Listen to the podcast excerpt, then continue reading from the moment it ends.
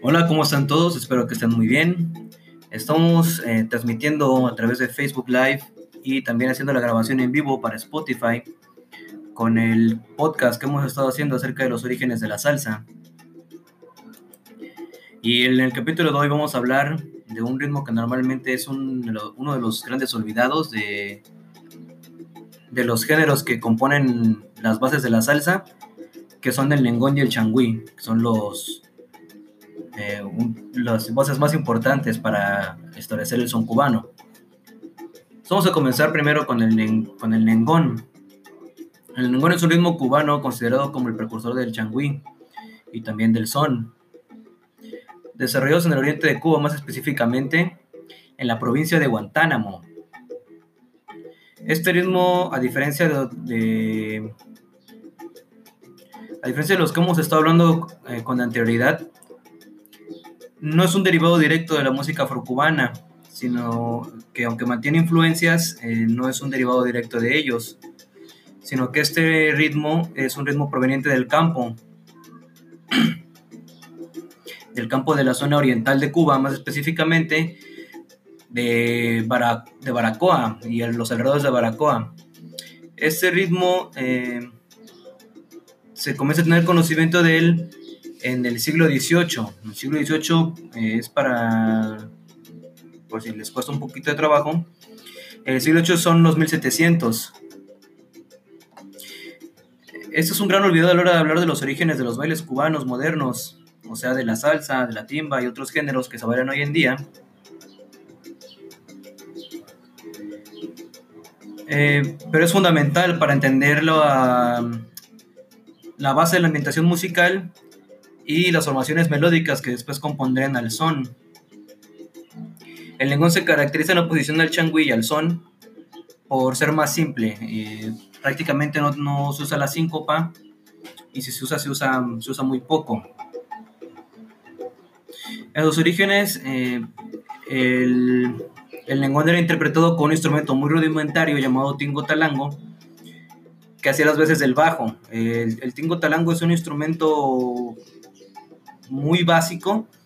Se hacía eh, fijando al, piso una, una rama que era bastante flexible y se le amarraba una cuerda en el extremo más alto de la vara y en el otro extremo se amarraba una roca grande y a un lado se hacía un, agujero en el piso. Después esta roca era empujada en el agujero para así doblar el, la vara y tensionar la cuerda. Ya una vez hecho esto, la cuerda era golpeada con un palo y generaba el, sonido del bajo, que solamente daba un solo tono y el sonido no era muy resonante. Posteriormente en el siglo XIX o en los 1800, el instrumento fue sustituido por una marímbula. La marímbula es una caja de madera muy parecida al cajón que lleva unos, eh, unos puentes como los que llevan las guitarras. Llevan dos juegos de puentes y unas palas que, puede, que pueden haber sido hechas o de otras maderas o de huesos o de placas metálicas. Funcionaban cuando el ejecutante las jalaba y luego las soltaba haciéndola sonar y esto es más o menos, es muy parecido al mecanismo que usan las, por ejemplo, las cajas musicales, que llevan un peine de, metal y los puntitos del cilindro van moviendo, los, van moviendo las, las cerdas de los peines y es lo que genera el sonido. También usaba una guitarra española. Esto ya fue una, la primera herencia española en, en la música latina, o más bien en la música cubana y comenzó a integrarse a la guitarra española. También se usaba el, el eh, un cajón. Eh, tenemos que recordar que los tambores batá eran, eran prohibidos por los asentados españoles, les prohibían a los, a los cubanos por todo esto de la evangelización, les prohibían tener sus propios tambores batá, que tenían connotaciones religiosas. Entonces ellos se las comenzaban a ingeniar usando los cajones españoles, usándolos a modo de, de tambores. Ya en el, en el siglo XIX, pero en el siglo XX, eh, que son los 1900, ya con la invención de las congas, como las conocemos hoy en día, pues empezaron a, los cajones empezaron a ser sustituidos por, por las congas. Vamos a poner un ejemplo de, de cómo sonaba el, el changüí moderno, el changüí del, del siglo XIX. Perdón, el lengón.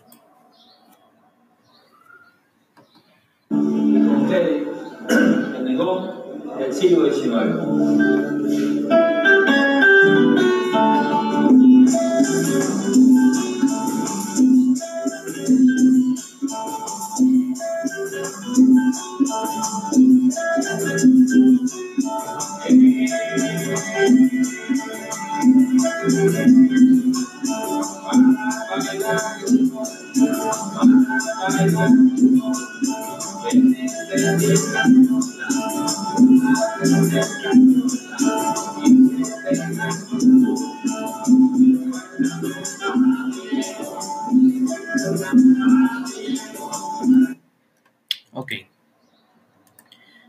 Así más o menos sonaba el lengón en el siglo XIX.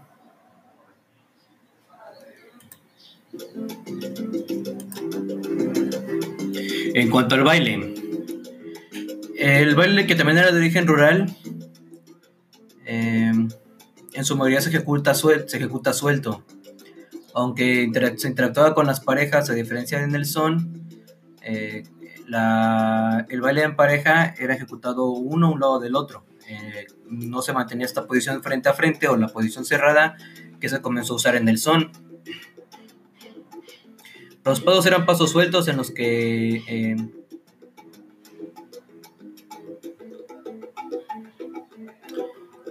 en los que el paso trataba de simular o asemejarse a lo que era apilar café o cacao en el, en el piso con los pies. Entonces este paso se hacía moviendo, que ya tenía un paso básico, se hacía arrastrando los pies, se hacía pasando el pie izquierdo al frente, posteriormente arrastrando el pie derecho hasta juntarlo con el pie izquierdo, y luego se llevaba el pie derecho hacia atrás y se juntaba el pie izquierdo con el derecho, haciendo una figura bastante similar a la que se hace con el baile de mambo en línea, solo que a diferencia de hacerse como nosotros lo hacemos, 1, 2, 3, 5, 6, 7, ellos lo hacían en dos tiempos, lo hacían marcando los, lo que nosotros conoceríamos como los tiempos fuertes, solamente marcando 1, 3, 5, 7, donde el uno era llevar el pie izquierdo al frente, después emparejar el pie derecho, arrastrándolo por el piso, en el 5 se volvió a llevar el pie derecho hacia atrás y en el 7 se juntaban los dos pies y se repetía este paso. Eso se hacía siguiendo la cadencia que marcaba la marímbula, que hacía las veces del bajo. Eh, los hombres también jugaban y hacían movimientos y figuras con sus sombreros y también hacían paseos alrededor de sus parejas. Las mujeres mantenían con una mano eh, la falda y a veces hacían faldeos. También del hombre, la mano que mantenían desocupada siempre la llevaban en la espalda. Eh, por ahí algunos videos de... Si ustedes buscan Nengón Baile, van a encontrar algunos videos en los que se toman las parejas frente a frente, hacen el paso de 1, 2, 3, 5, 6, 7 mientras se desplazan e incluso mantienen la posición cerrada o la posición de pareja de frente a frente. Pero esas ya son interpretaciones más modernas. Realmente en sus orígenes el lengón se hacía solamente con pasos sueltos en pareja y manteniéndose uno, uno al costado del otro. También no había interacción con las demás parejas. Esto no, no existía. Eh, y pues lo bailaban pues cada quien con su pareja sin prestar demasiada atención a lo que pasaba a su alrededor.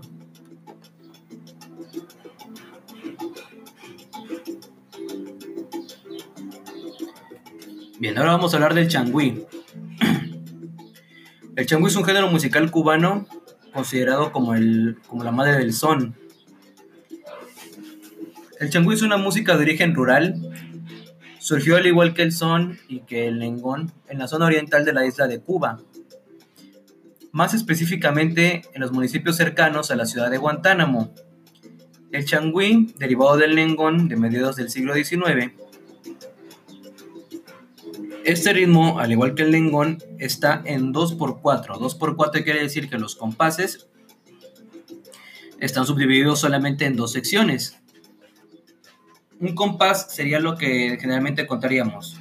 1, 2, 3, 4, 5, 6, 7 y 8. Por ejemplo, en el, en el baile de salsa, que está en 4x4, esos compases de 1, 2, 3, 4 están subdivididos en otras cuatro porciones, que sería 1, 2, 1, 2, 3, 4, 5, 6, 7, 8.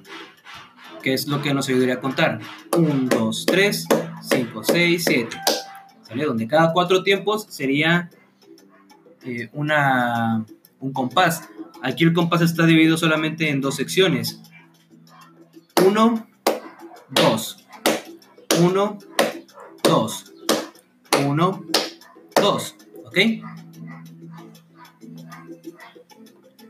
Bien.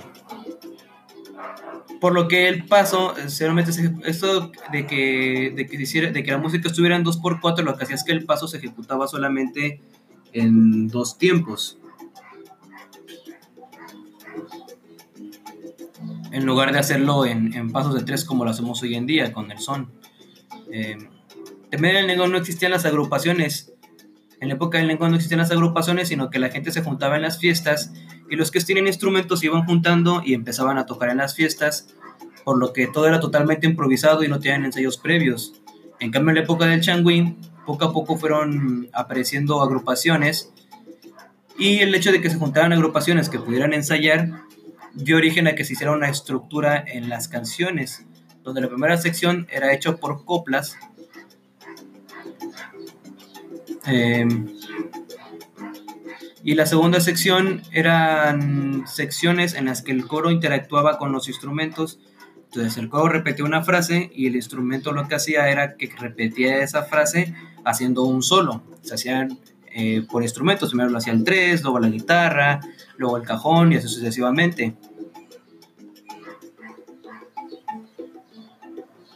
Em, generalmente las rimas eran hechas en cuartetas.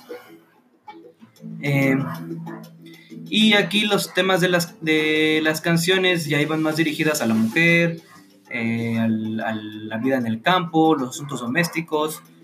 Em, asuntos sociales y de vez en cuando también asuntos políticos. El formato de las agrupaciones del Changwin, que ya tienen un formato ya más definido, eran una marímbula, un bongo, eh, un guiro, unas maracas, una guitarra española y el tres. En cuanto al baile, el changüí era más movido, más rápido que el nengón y aquí se dejó de, ejecutar un paso básico.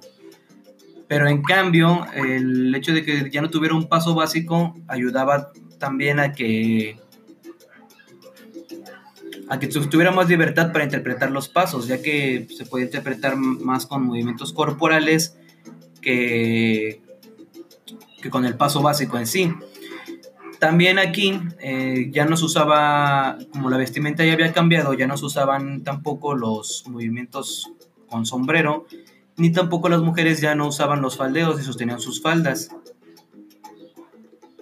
También aquí empezaban a aparecer las, eh, la posición cerrada en pareja y también se empezaban a ejecutar vueltas, aunque eran vueltas muy sencillas.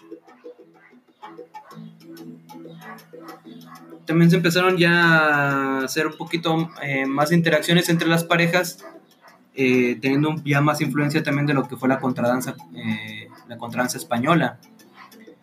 Entonces, ahora vamos a hacer un, vamos a escuchar un fragmento de cómo sonaba el, el changüí.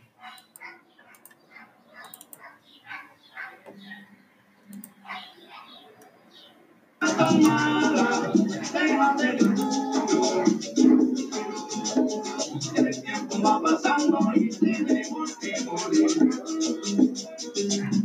Pero mujer, no sea tan mala, déjate. El tiempo va pasando y tenemos que morir.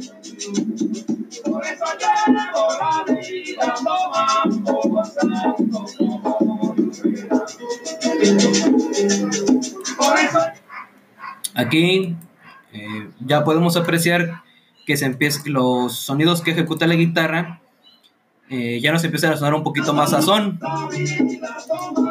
Ya la, ambientación melódica ya es bastante parecida a la del son. Eh, sin embargo, pues todavía no tiene esta, esta base percutiva que después obtuvo el son. Pero todo lo que es el, el gran aporte del, del changú y el lengón es la ambientación melódica que se le daba a la música, que fue lo que dio en gran parte en pie a que se a que naciera el son. Bien.